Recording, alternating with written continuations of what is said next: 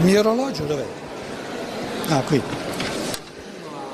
Qualcuno ha trovato che il cristianesimo giovanneo ha avuto questa sede del cristianesimo pietrino come simbolo, cioè come simbolo Io sono il simbolo simbolo del cristianesimo petrino.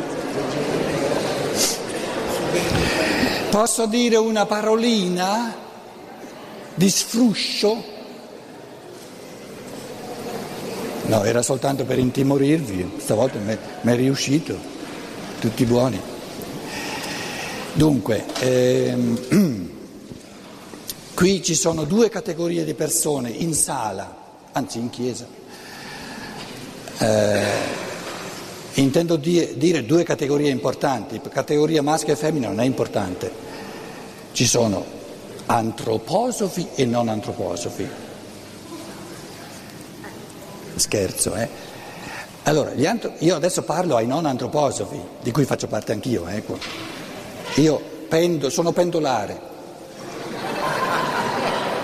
Che pendolo, faccio da ponte, da, da tramite. Gli antroposofi mi hanno detto, io non, non ci avevo badato, che il cristianesimo c'è un... prima, sto parlando ai non antroposofi che non sanno questi, non conoscono questi misteri, risvolti esoterici dell'esistenza. Allora c'è, parlo ai non antroposofi, un cristianesimo petrino e un cristianesimo giovanneo.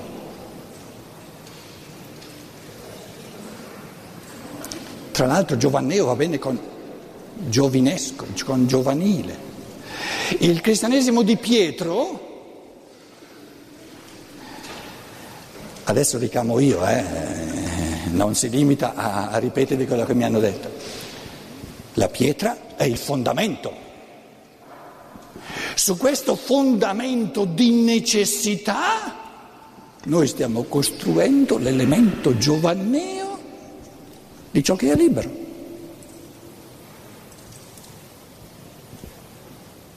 Voi siete seduti, belli, qui, io sono in piedi su, su questo fondamento della chiesa di Pietro, però la testa si muove liberamente. E io ho detto, me l'ha detto un antroposofo questo, eh? E io ho detto, sì, ma non, non mi dispiace la cosa, che l'elemento di fondamento petrino si incontri, cioè facciamo l'esperienza che fa da base, perché in fondo il, il- linguaggio che usiamo è un linguaggio che ci viene dalla tradizione, una tradizione intrisa di cristianesimo cattolico, di- di- di- del papato, eccetera. no? Però lo prendiamo in mano e, eh, dire, lo gestiamo con, con viva- cerchiamo almeno con vivacità di spirito. Quindi qualcuno mi faceva notare che fa parte di questo passaggio dal Vangelo di Giovanni, che ci abbiamo lavorato, che ci abbiamo lavorato per degli anni fuori di chiesa, manco cominciamo con la filosofia della libertà in chiesa.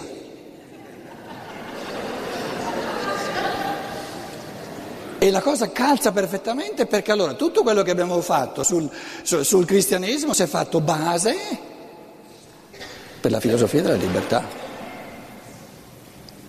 A me quello che ci sta dietro qui non, non mi dà più di tanto, mi interessa di più quello che, che si muove qua dentro. Però, piuttosto che sbatterci fuori, ci hanno messo in chiesa.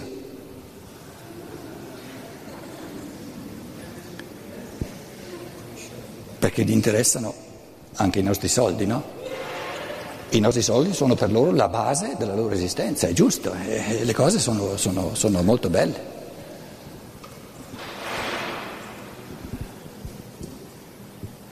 Quindi prendiamolo come un'immagine vera proprio del nostro, che il passato si fa da fondamento, lo spessore, l'importanza morale del passato che si fa da fondamento, da base solida per ciò che è vivace, in divenire, per ciò che, è- che si crea.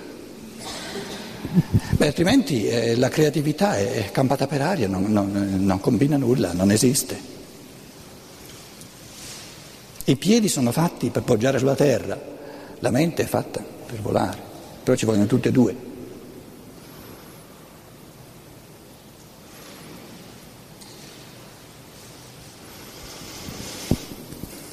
C'era qualcuno oltre a me che ha qualcosa da dire?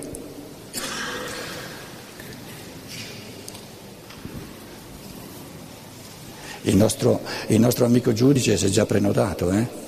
Dice anch'io, anch'io ho qualcosa da dire. Gli ho detto ti lascio per, ti lascio per ultimo. Volevo fare un'osservazione semplice. Un'osservazione semplice. semplice. Quando nel bambino inizia la famosa fase dei perché, la famosa fase del perché, perché, perché. Papà, mamma, perché? Perché, perché? perché? perché? Normalmente viene considerato solo un fatto di crescita psicologica, di opposizione, però probabilmente c'è anche una, una forte botta a livello intellettuale che poi, giusto? Più o meno, se ci può dare qualche indicazione, qualche altro elemento di riflessione. La fase del perché del bambino, vista anche in questi termini antroposofici e non solo psicologici, come normalmente viene descritta. Dacci un esempio concreto. Eh, perché devo andare a scuola, perché questo, perché quell'altro, cioè No, perché... no, no, questo e quell'altro non è un esempio. eh, per- Perché devo andare a scuola? Ci basta, ci basta. basta. Grazie. Mamma, perché devo andare a scuola?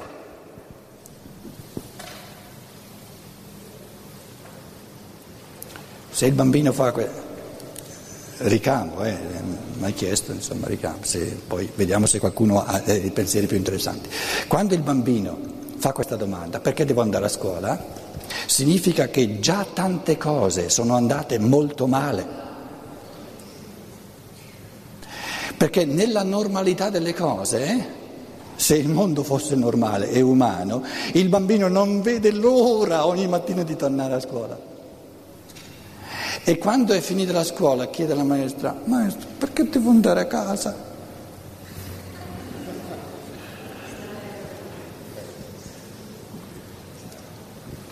Io in Germania, a Selva Nera, ho la fortuna di conoscere ancora dei bambini che non vedono l'ora di andare a scuola. Però devono avere dei maestri, insomma, delle maestre un po' diverse da quelle che ti annoiano. Perché devo andare a scuola? Perché devo andare a scuola significa che tutto il resto è più interessante e mi, mi, mi dà più gioia che non andare a scuola. Una catastrofe, una catastrofe.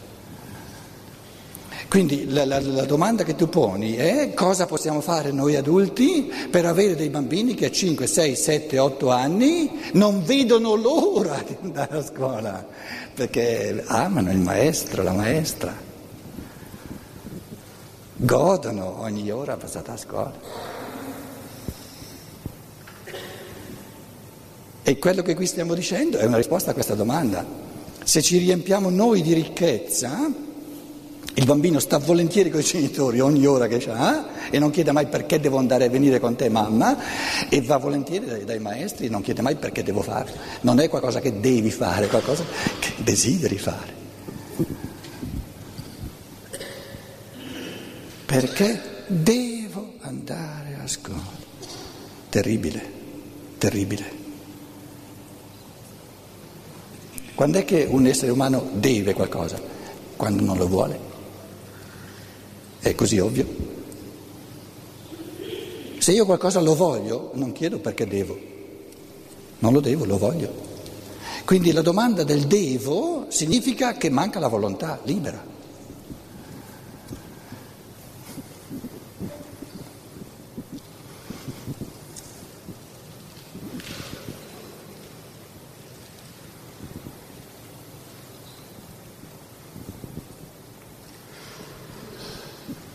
Un altro esempio eh, analogo, eh, quando ero studente a Roma, eh, nove anni, ho fatto a Roma la Gregoriana, seguivo un sacco di comuni- comunità giovanili, i miei superiori erano preoccupati che stavo troppo, in, troppo poco in istanza, poi una volta hanno fatto un'inchiesta, eh, gli oblati di Maria Immacolata erano, hanno fatto un'inchiesta sugli studenti, quelli che uscivano, che erano più fuori dal, dal convento e quelli che erano più dentro, eh, paragonando con i risultati eh, universitari. E non volevano, non volevano pubblicare, rendere noti i risultati perché Qui c'era la lista di quelli che erano più fuori che dentro il convento e poi la lista dei voti all'università. Quelli che erano più fuori erano quelli che avevano i voti migliori. Quelli che stavano in casa a studiare tutto il tempo avevano i voti più bassi.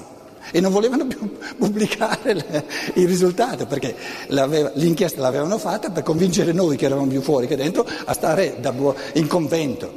Seguivo una decina di comunità giovanili a Roma a quei tempi, eh, parlo di 30 anni fa, e ho fatto tantissime cose con eh, i, scout, i boy scout, sia maschili sia femminili.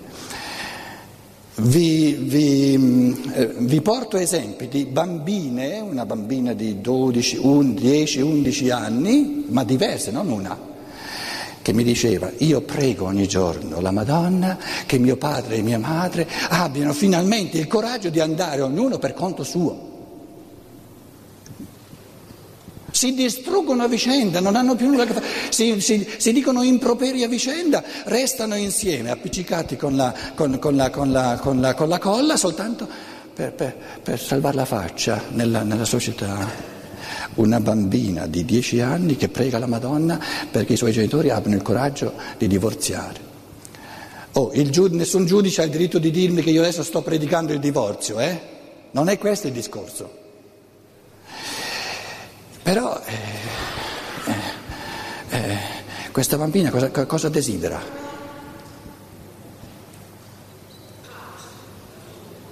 Onestà, coerenza e anche un minimo di pace, di armonia. Le categorie divorzio e matrimonio sono categorie astratte. Cosa devono fare questi due genitori?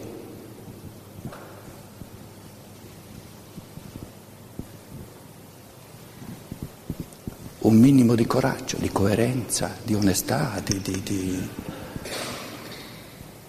altrimenti si distrugge anche la bambina e prega la Madonna ogni giorno.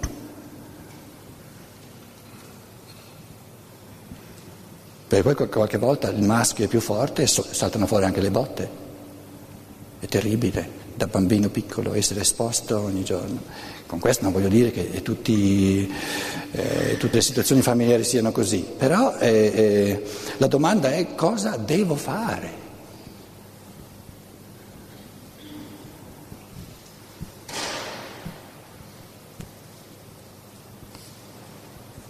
Più abbiamo adulti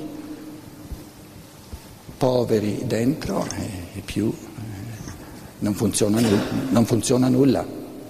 Più c'è ricchezza dentro e più va tutto bene, perché c'è una ricchezza interiore.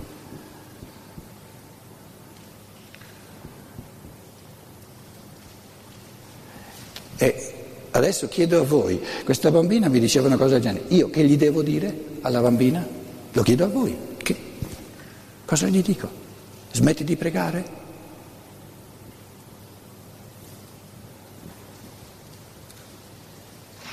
Dice, poi va bene, dai, la domenica arriva ogni volta, poi vieni da noi e almeno qui ti trovi bene.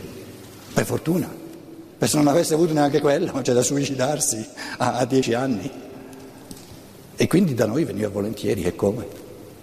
Ah, finalmente posso passare due o tre ore via da mio padre e da mia madre. Triste.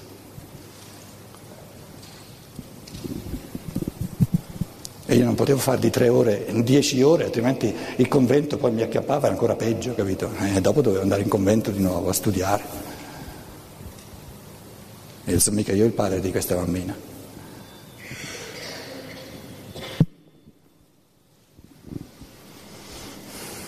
Pietro? Altre voci? Sì, questa è la domanda.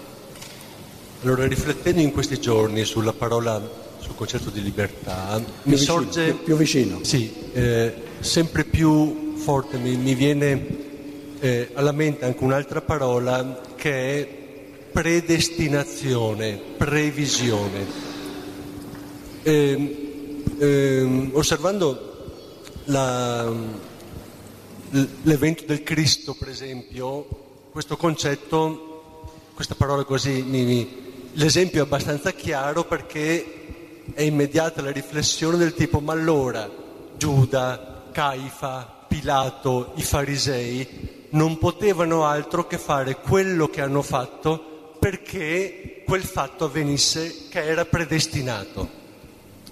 Ma anche venendo ai tempi più recenti, penso ad esempio all'apparizione di Fatima, questa figura spirituale che noi chiamiamo la Madonna, che si presenta a questi tre bambini e dice succederanno queste tre cose, qualsiasi esse siano. Supponiamo che una di queste sia la seconda guerra mondiale.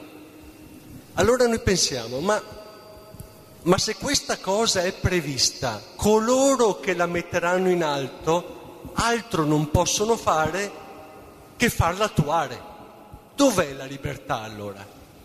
E se io allargo questo pensiero e dico, ma allora anch'io ho un destino? E se ce l'ho, posso evitarlo?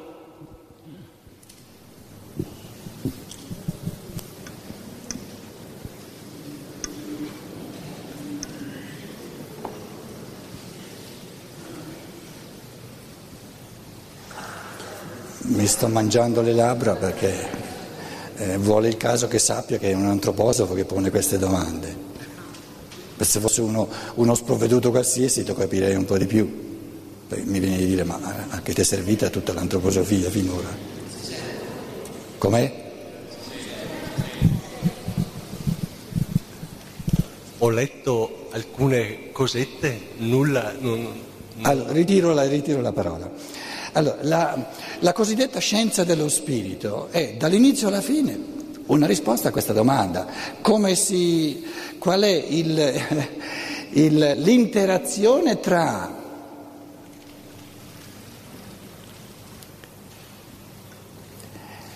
l'ineluttabilità del karma e la libertà?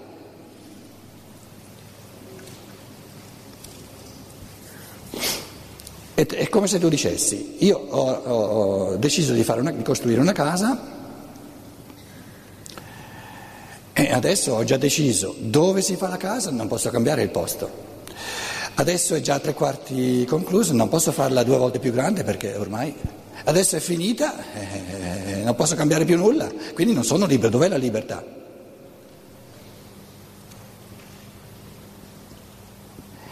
Quando io entro in quella casa lì che è fatta così com'è non sarà mai doppio, doppio più grossa. Sono libero di pensare pensieri intelligenti, pensieri stupidi, più libertà di così. Sono libero di essere un, un arci egoista, di essere una persona che ama, più libertà di così, cosa voglio? Allora, ancora prima di nascere, eh, adesso calco, e metto tutti e due al 100%.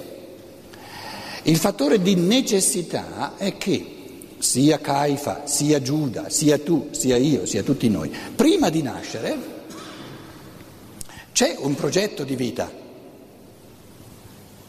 come un architetto progetta. Qual è la, la caratteristica fondamentale di un progetto intelligente? Progetto qualcosa che mi serva a, a, ciò, a ciò che voglio raggiungere. Se progetto una casa deve andare bene alla mia attività, deve andare bene a chi io sono e a quello che voglio fare nel mondo.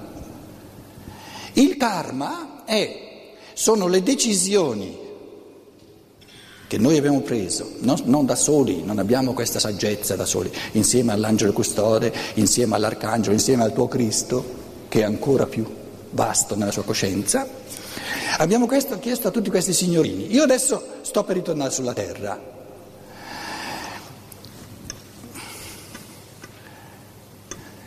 Ho un paio di millenni alle spalle, qualcosa sono già divenuto. Però ci sono tante cose ancora che mi, mi devo conquistare. Chi di noi è diventato tutto quello che può diventare? Allora il progetto di vita, che noi chiamiamo karma, che noi chiamiamo eventi di vita ineluttabili, è... Ah, la prossima volta vorrei, eh, come dire, mm, in chiave di mestiere, per esempio, fare, eh, che ne so, il falegname. Vabbè, essere alle prese con i legni, oppure fabbricatori di aerei. Adesso l'umanità ha gli aerei, eccetera. Allora, tutto quello che io pianifico, che mi avvenga come avvenimenti, poi dico, ah, a 30 anni io ci avrò tante forze, però se mi, se mi piglio quella malattia ho la possibilità, lottando contro quella malattia, di rendere il mio fegato ancora più forte. allora voglio assolutamente, pianifico che a 30 anni ci deve essere quella malattia. Qual è il senso? Perché mi avviene qualcosa? L'ho pianificato io nel mio io superiore per farne il meglio per me perché è la cosa migliore che mi aiuta a fare i passi che io mi sono ripromesso di fare.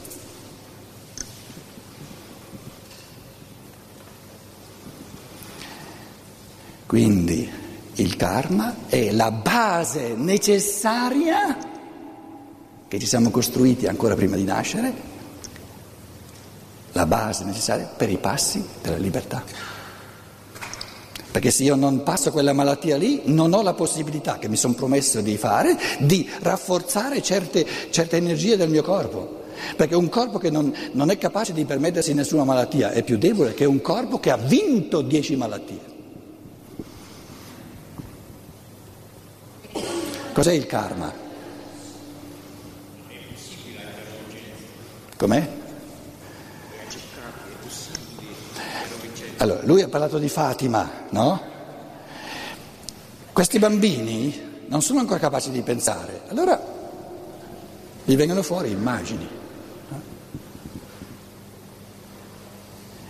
Se io do più importanza a quello che dei bambini vedono nella strada, più importanza che non alla mia veggenza di pensante, sono stupido io.